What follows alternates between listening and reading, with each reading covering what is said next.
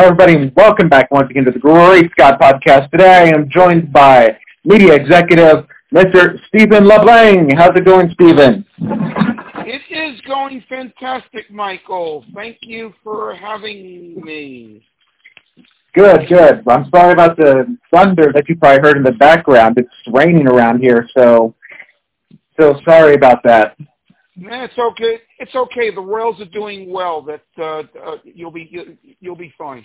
Uh, finally, yeah, finally. I'm glad glad to see they're finally getting things back on track. But yeah, anyway, yeah, some, some some of us don't forget 2015 that quickly. So uh, yeah, we're still celebrating it over here. So uh, sure, you at least have something to celebrate. We're celebrating 1986. yes. well, anyway, Steven, what's what's going on with you? What's been going on? Um, interestingly, I have uh, for the last uh, year or so taken kind of an observer's role. Yeah. Um, and you know, I have uh, four decades of experience as a, um, a, a a programmer, a researcher, and frankly, what I would call a conduit to um, uh, honesty. And you know, basically, the role of market research is one where if you ask the right questions to the right people in the right way, you will get the results that will allow you to make the best decisions. Um, I haven't been in an active position of doing that, but I've been noticing a tremendous amount of movement, both organic and political, that has happened since then that shows that that skill set is rapidly becoming um, less and less prevalent. And what we're getting now is an industry that is more and more gut-based. Sometimes that's good. A lot of times it's not. Yeah. In what so in what ways have you seen that? Well, I think what I see the most is we've had a migration of a number of traditional uh, research and analytic executives. Um, combination of mergers and acquisitions and, frankly, pandemic-related panic, Mm-hmm. as well as what seems to be the the way of the streaming services, which is they order series uh, without pilots for the most part. Um, they frequently make these commitments based upon um, internal ownership of of, uh, of of property rights. They make it based upon deals that they have with writers who uh, and and and uh, executives who kind of have passions. And because streaming services are largely not held accountable for their audience metrics, because if you're a subscription-based uh, service like a Netflix, it really doesn't matter if anybody watches you. It matters if they continue to pay. Um, there's almost never an accountability for um, uh, for failure, and because of the business model that's attached, there's almost never a reward for success. Yeah. There's been a commoditization of content where it's designed that anything more than three seasons, 30 episodes or so, is really not financially viable for a streaming service.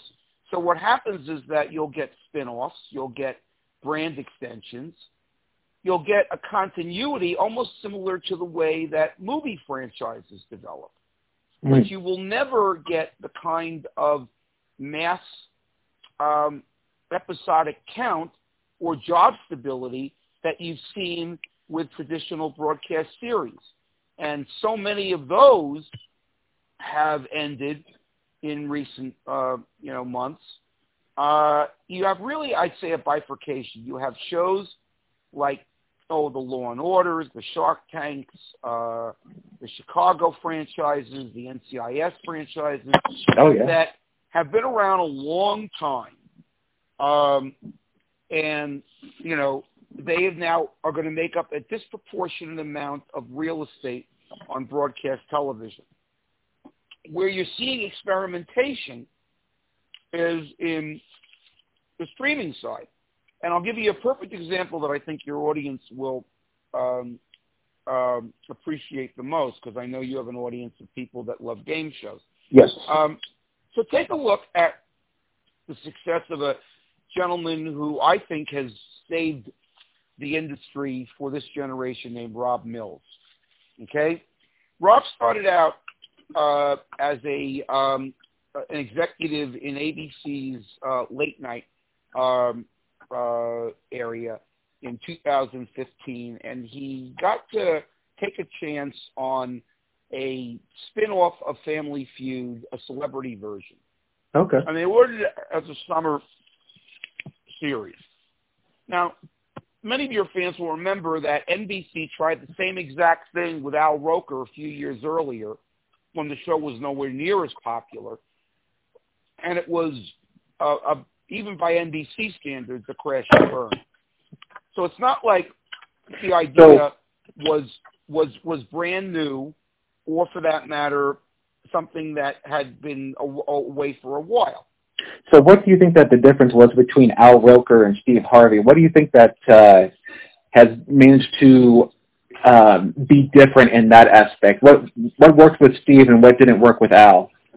I think I, I think the way to answer that is to look at the differences between the two uh, the two MCs as well as the format that uh, was was in play at the time. Look, I, I'm I'm I'm biased to Al. Al and I share the same alma mater. I've gotten to know him, you know, personally and professionally. I think he's, you know, a very very good at what he does. Oh, I agree. But but Al is, I'm going to say this as delicately as I can. He's vanilla ice cream, um, and Steve is Rocky Road, and I think the format has solidified in its current incarnation under Steve because it plays to the same strengths that Richard Dawson had when the show first started back in the 70s. Okay, you've got a comedian who is very driven by his own personality, who interacts with the contestants, who plays off the comedy, and who plays with the material. And a lot less kissing too. One more time, sorry. And a lot less kissing as well. Yes, yes. Steve just uh, you know does his reactions to the yeah. camera. yeah. Uh, yes, yes, and, and you know, uh, yes, a lot less kissing, particularly now. So um, look, um, you know, there's no question that the show is more African American oriented than it was. I think that's a a, a, a, a statistical reality that more African Americans watch game shows, uh, certainly on a regular basis, than um, you know, certainly a younger uh, Caucasian audience. I mean, that's just fact. That's not you know anything else. So the the, fact that the show has done as well as it has uh, made the opportunity for a celebrity version, which is really not that expensive to do, uh, kind of a no-brainer. And at a time when ABC was experimenting with a lot of other more expensive summer programming, because bear in mind, 2015, you've got, you know, kind of the the, the real start of the streaming era with you know the success of shows like House of Cards and Bosch, um, you know, you really started to get, uh, you know, some traction in that world. You also had cable networks still very much aggressively doing original series, the FXs of the world, TNTs, USAs, Lifetimes. I can go on and on and on.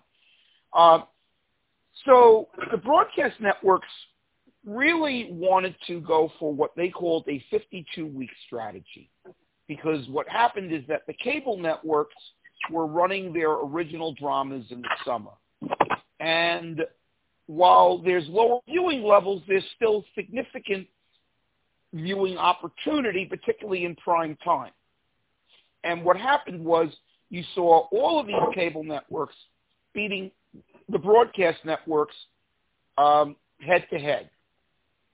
with it was really only live sports that would break through.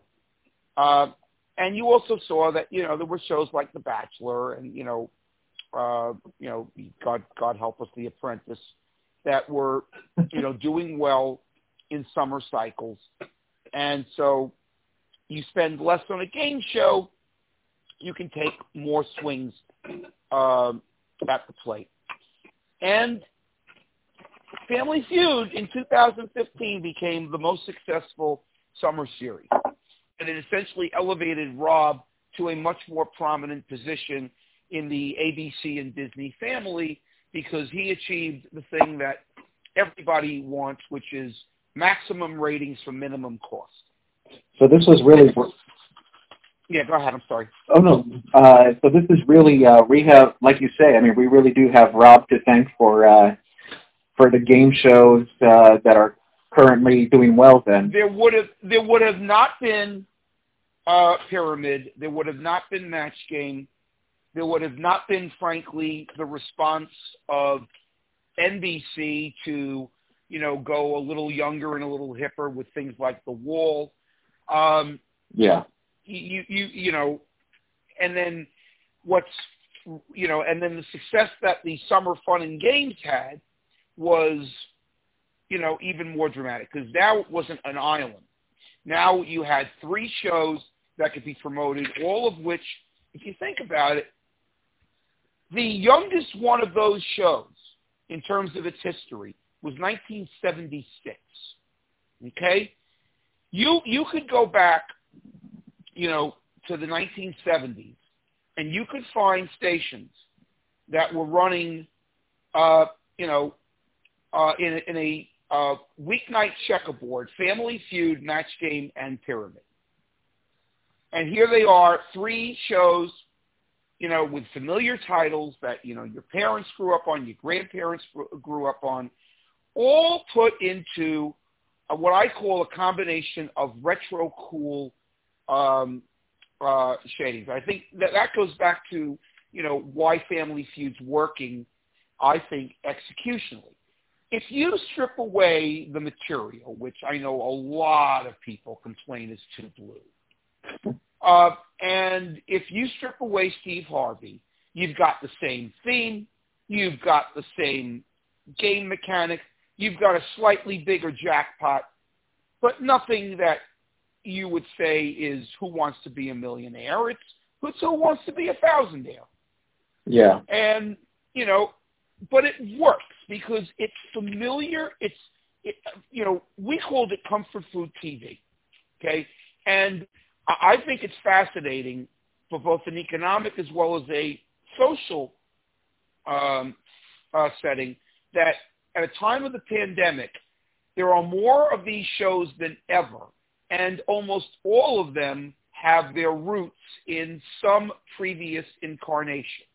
And I think what's even funnier is that there are shows like Press Your Luck and Card Sharks that, you know, we, we know that there's a business reason why these shows are getting ordered. They're all tied to Fremantle.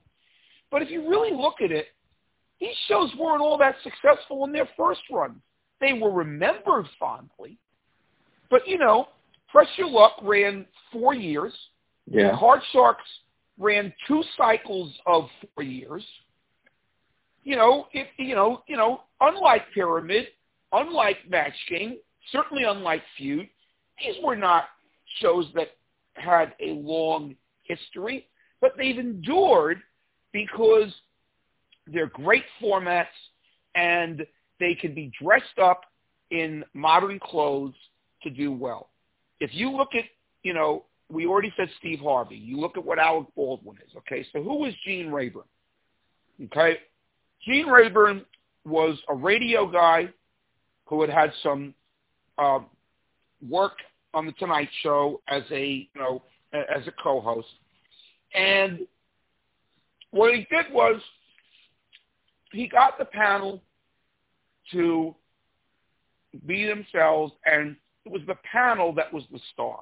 Yeah. Well, um, now let's flash forward. Alec Baldwin, you know, is is a, is, is a comedic actor, you know, he's probably best known for 30 Rock, but he also has a, a, a really strong history as a dramatic actor. So what Alec basically did was he put himself in the role of being uh, the, uh, the the straight man. Yeah. And you know what they've done, I think, really well, is that they found what I call uh, current generation cohorts. Okay, if you look at who some of their regulars are, okay, um, you know you've got a Cheryl Hines being an Elaine Joyce. You've got um, a Tituss Burgess being, you know, Charles Nelson Reilly. Uh, God, God love it. You've got Betty White being Betty White. so, you know, and, and when you look at the trappings, it's a supersized version of this of, of the original set, the original music, none of the playing around with history. You know, Family Feud went, you know, you know, put in new sets, they put in new music, they changed the game around a little bit with the bullseye at one point. Our pyramid with the Donny Osmond version, uh, what looks like what I call, uh, you know, pyramid is played by Mad Max. Um, yeah. You know, Match Game when it was brought back a couple of times in pilots was unrecognizable. Uh, but when you get right down to um, what worked, it's a glossier version of something familiar that that makes you realize that you're all grown up. And I had the privilege of working very closely on uh, the current version of Pyramid that Michael Strahan's doing. And I got to tell you, when you walk onto the set in New York and you realize that they're taping the show eight blocks from where it's from where it's shot in the 1970s. Okay, and it's on the west side of Manhattan. And you realize that, you know, you go in there, you hear the same music, you see it supersized with, you know, modern lights and, you know, a, you know, a, a larger jackpot. You know, you win $150,000 on one episode, which is, you know, 15 times what they gave away in the 70s. And then you look at Strahan, okay, who I you know, have been fortunate enough to get to know. When you look at his comparison to Dick Clark, um, you know, Dick was a radio guy. Yeah. Dick was a guy who knew how to interview. Well, what's Michael's background? Okay, post football. Michael does, you know, Sunday morning, um, you know, football commentary, and he did, uh, and, and he did live. Okay, you know, he is, and, and physically, he's obviously a supersized version of, of, of a human being. Yeah. So everything about Pyramid was familiar yet supersized. Everything about Match Game is familiar yet supersized. You talk about Press Your Luck. Press Your Luck is familiar yet supersized. And oh, by the way, Elizabeth Banks looks a hell of a lot better in a short dress than Peter Tomarken ever did. yet at the same time, Here's a show that brings back contestants from 35 years ago. God love them. They are healthy, they're vibrant, and they played that wonderfully. So it's knowing from where you came from, respecting where you came from, and then introducing an entire new generation to it. That's Rob Mills's legacy. So, uh, and it's a success. So now Rob has been given a new position where he's developing content for Hulu as well. Uh, and what you see across the broadcast and streaming landscapes is you're seeing the streaming services become the priorities. The broadcast networks almost becoming secondary windows. And the ability to move concepts from one to the other that will target their respective audiences that much better. You look at what just happened with CBS. Okay, CBS is bringing is, is expanding their C, uh, their NCIS franchise. They're expanding the FBI franchise.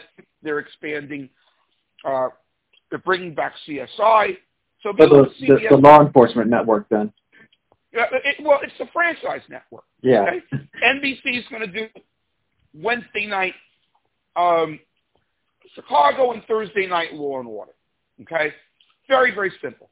So the more ambitious projects of these networks, so shows like Zoey's Extraordinary Playlist, okay, which had a very modest broadcast audience, but had a very strong uh, streaming audience, uh, you know, on, you know, on Peacock. Um, well, they're not going to make it for Peacock. Um, CBS is uh, taking uh, Clarice, uh, which was a similar uh, mo- modest show, and they're moving it to Paramount Plus. Um, you know, you know, uh, uh, you know, ABC is considering a couple of other uh, modest dramas like For Life, another show that I had the privilege of working on, uh, and they're and they're talking about moving that to Hulu.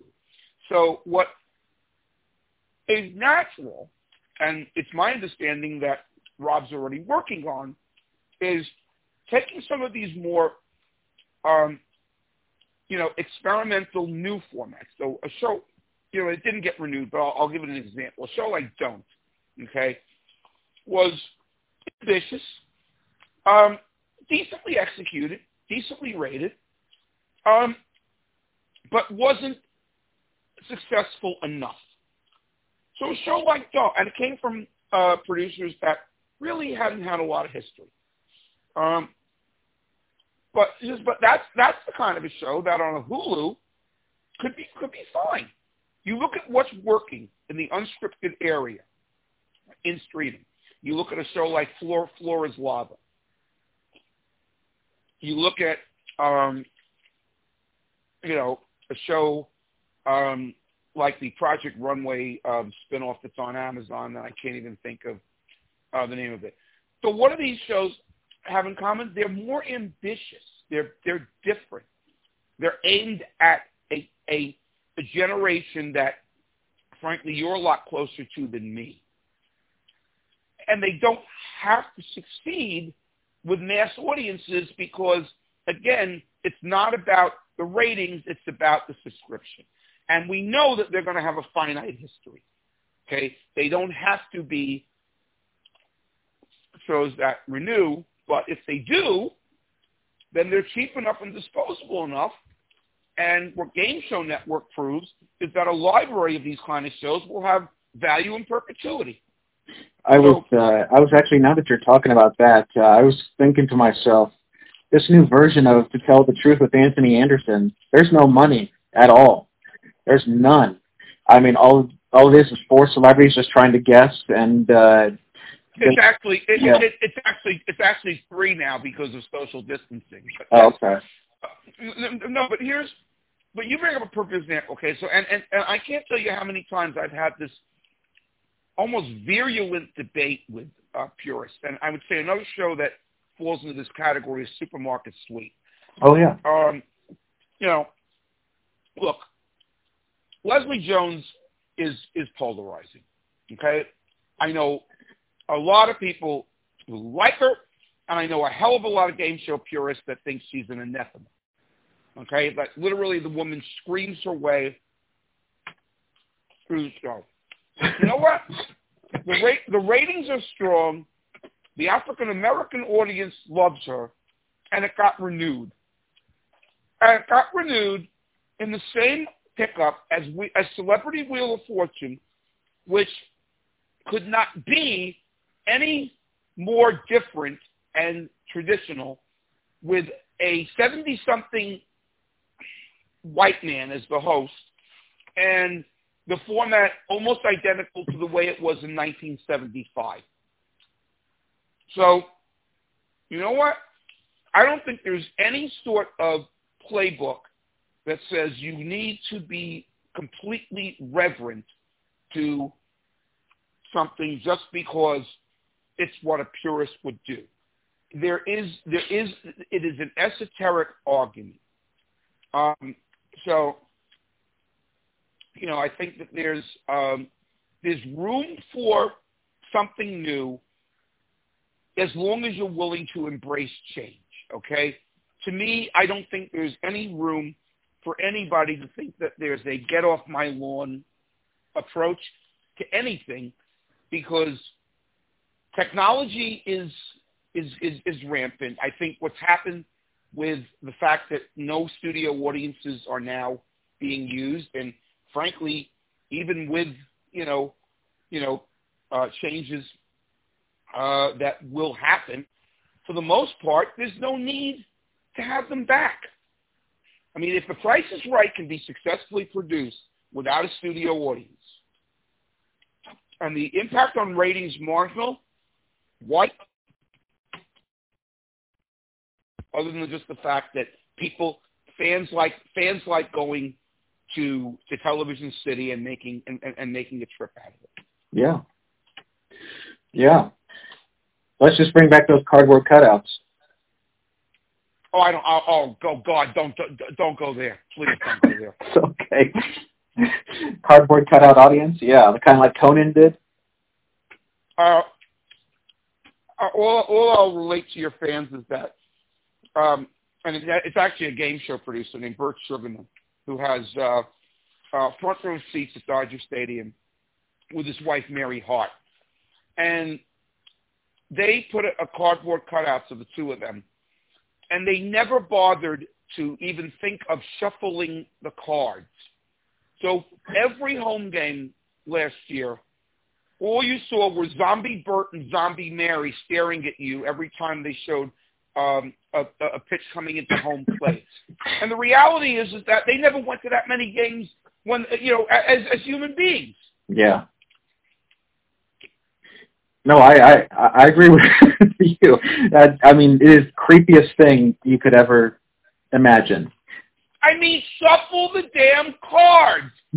Not the, the same people don't show up behind, in the same seat every single game, even if the season ticket holders.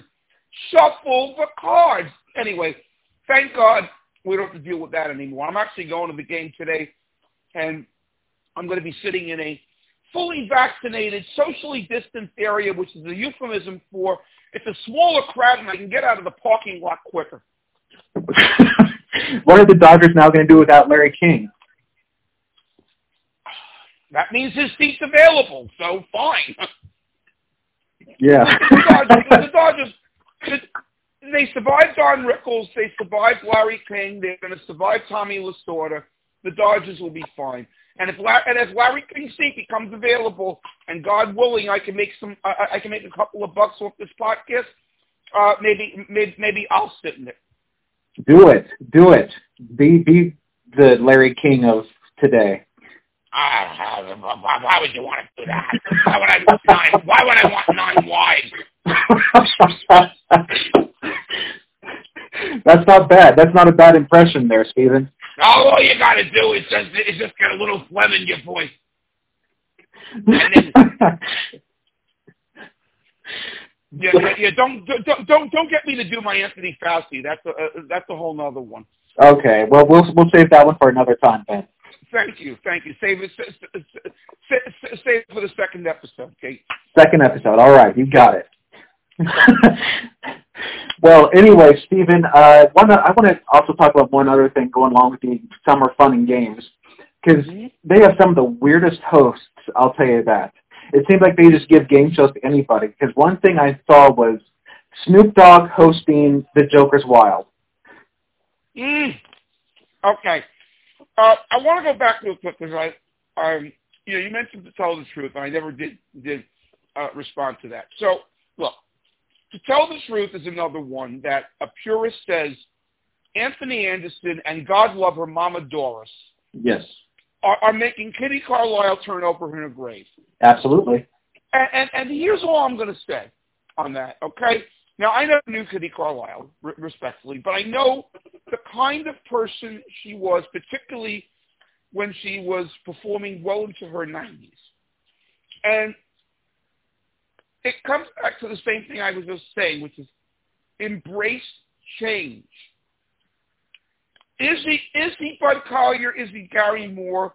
Is he even John O'Hurley? No. No. But he works. The show is very serviceable. It doesn't have to adhere to the format of the of, of, of a 1950s panel show. By the way, when you look at it, because it is not being played for a dime, uh, you know, it's not a game show. No. It's it's it's it's it's a couple of celebrities playing two lies and a tr- you know you know you know you know two lies and a truth, which is something that you know you know millennials have been doing online you know you know for the last decade, and that's and that's what the show is, and it's fine. Um, you know so uh, you know going back to your choices of of, of, of, of hosts. Okay, so Snoop Dogg. Okay, I was involved with that with that show as well. It's a Sony property. I'll give you a little bit of history with that real quick. So, Jokers is a show that, um, if you look at it as a, you know, franchise, it was an okay show. It was never, you know, for a couple of years, it was a rating success, but it was an old show then. It's disposable but everybody remembers it. So what is why why is Snoop such an obvious choice? Well, go back to when Snoop hosted The Price is Right. Um, Snoop, um, what do you call it? Uh, was talked about how he grew up with his grand, grandmother watching the show. Snoop did Pyramid um, with Martha Stewart, the first season. Snoop was great, frankly. Uh, the two of them did what I think one of the funniest promos ever because they each described words in their own category. And if you know Martha at all, Martha is not exactly um, a choir girl. No. Uh, Martha smoked. Here's the thing: Martha smoked her share of weed, and Snoop has done his share of gourmet cooking. But Snoop ain't poor. So you put these you, you put these people together. It was magic. So what happens is the same, you know, you know, Snoop Snoop also has common management to uh, Michael, uh, you know, Michael Strahan in, in the TV world. So, you know, talking about, you know, Snoop loves game shows. Snoop says, my yeah, my favorite show was when they went Joker, Joker, and a triple. The same producer, Vinny Rubino, winds up doing it, and I'll, I'll say this much: you look at that show aesthetically it was reverent. It was exactly what we were talking about. Yeah. It is a supersized, modernized version of of of of, of the original '70s chase light set. You know, from Hollywood, here's the game when knowledge is king and lady luck is queen. Okay, were there too many pot jokes? Probably. Okay, that's Turner's problem. Turner, all the executives at Turner that insisted upon that are no longer with the company. Okay. Yeah. Did they did, did, did they screw it up by uh, moving it from network to network? Absolutely. Was the show not the same as it was back in the day? No, it was not. I personally thought it was better. I, I, I, I thought it was contemporary. I thought Snoop, for a guy who had never done MC, was very, very good. And again, why would Snoop be good? Well, number one, he loves he loves the genre. Okay. Number two, he loves people. And if you think about it, he actually was a better host in terms of relating to people than Jack Barry was. Jack Barry, if you look at enough of his work and people who knew him will, will confirm this, Jack Barry was a condescending, elitist, and I'll defer to your audience to fill in to fill in the adjective. Okay, Jack was a, a con man. Yeah, I was gonna. So I wanted to just give some information on Jack real quick. Jack got in trouble quite a bit, and uh, as did uh, a producer, I think of his, who worked for him, who went up to Canada. Mr. Mr. Enright. Well, well, well. All you need to do is, is, is see the movie quiz show and see the two of them. Now look, um, yeah. they both they both paid dearly. They both took advantage of a system. that didn't say you couldn't do it. And look, look, Dan, the documentary that Quiz Show was derived upon, Dan was dying of cancer. And he literally took that opportunity to like do his penance. Yeah. So if you listen to him, he said, what we did was wrong. I don't excuse it, nor do I condone it. But bear in mind that television of the 1950s was driven by ad agencies. Okay, the reason that you have those on-set logos for Geritol and for Stopette Deodorant was because the time was purchased by ad agencies. Yeah. Ad agencies only cared about one thing, selling their product. They had no real interest in what kind of show it was or whether or not it was scripted or unscripted. Okay? So when the when the agencies and the and the sponsors said make the show better or else it's canceled, there is nothing that any of the producers did that they knew was wrong. It became a an issue when the American public learned about it. Okay? Yeah. And that is what caused the investigation. That's what caused the congressional hearings, and that's ultimately what led to the Van Doren, you know, uh, fallout, everything like that. America was duped. It wasn't illegal; it was immoral. So the fact that the fact that Barry and Enright had to had lost their company for a good ten years.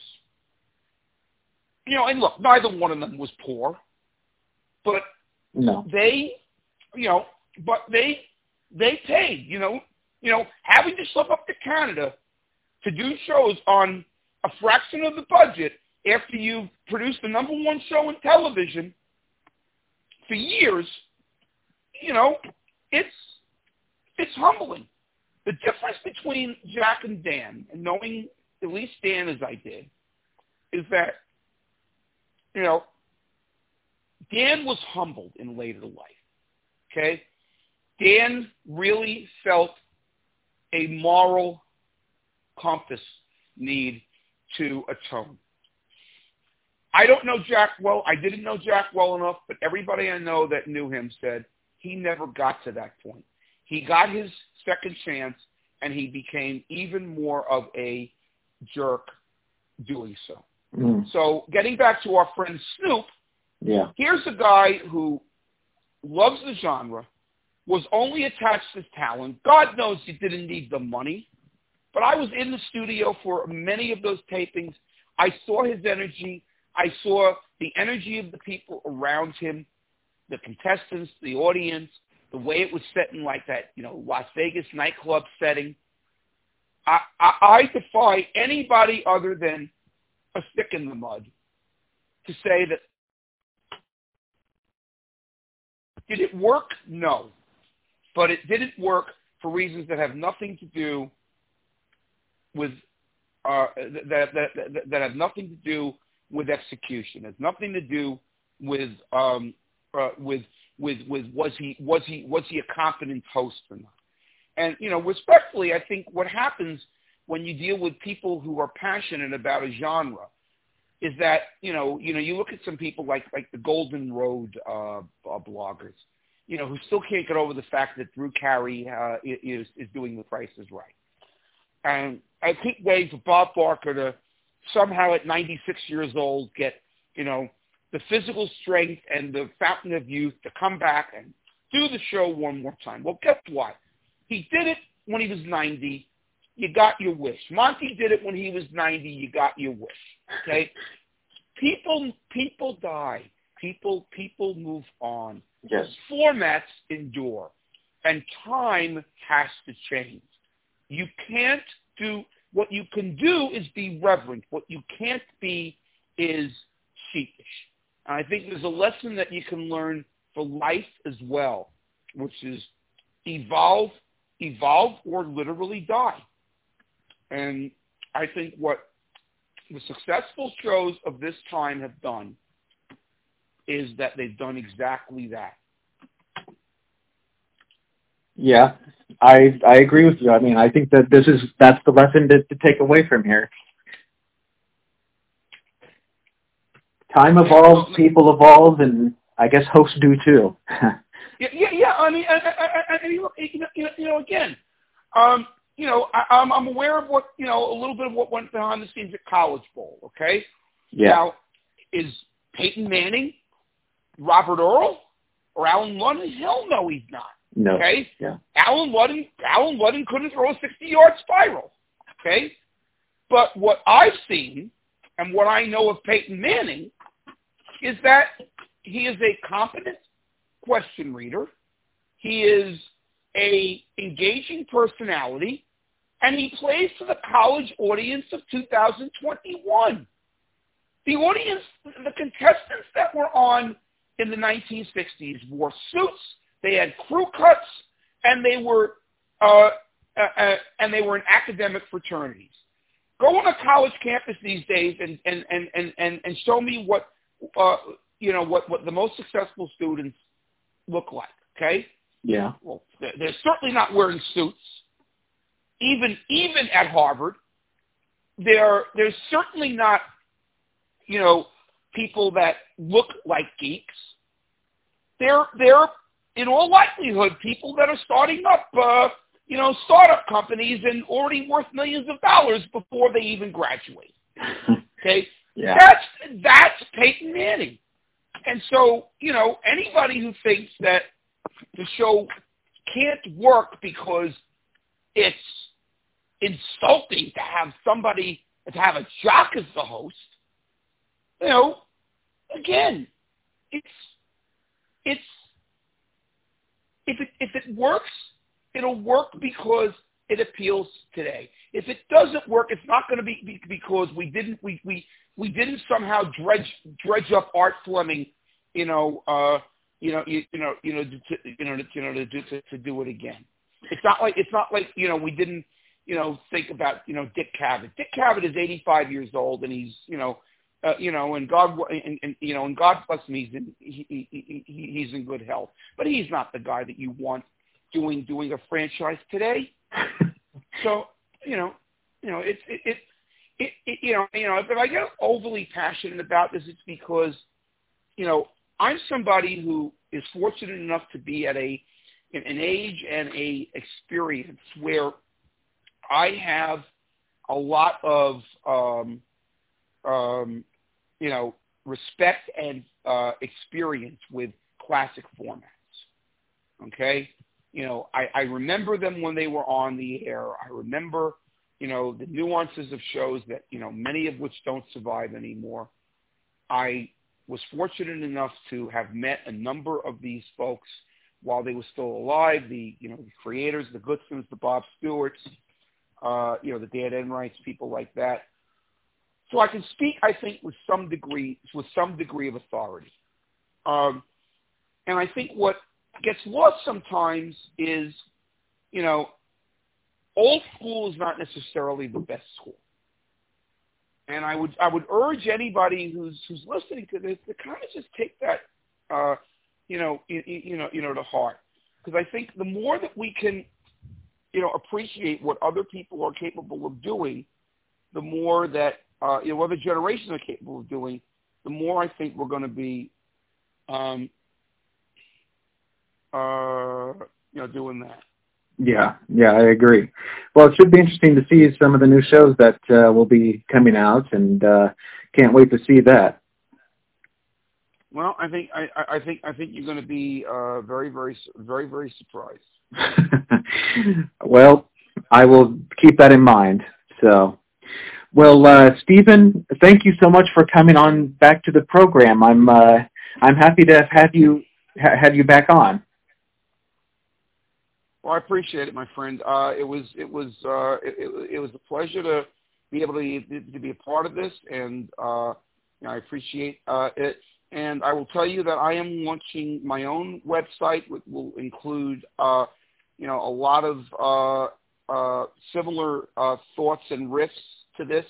Uh, it's going to be called Leblanguage, L-E-B-L-A-N-G-U-A-G-E, uh, um, and it should be launching um, in the next couple of weeks. So by the time somebody gets around to hearing this, uh, you might be able to uh, land on it. And I think uh, game show fans in particular might be surprised by some of the uh, uh, surprises that we have. Wow. Well, I'm I'm wait in in, in angst to do to see it then, because I will be the first there. Everybody, everybody has a podcast. Everybody has a website. Why not me? Why not? Absolutely. Why not? So, uh, well, Steven, thank you so much for your time, sir. Thank you, sir. Thank you for the time, my friend. Yes, sir. Thank you. Thank you for listening to the Great Scott Podcast. We hope you enjoyed. You can find Michael at Instagram at the Great Scott Podcast. You can also find his website by typing in michaelthegreatscott.podiant.co. We hope you enjoyed. Thank you.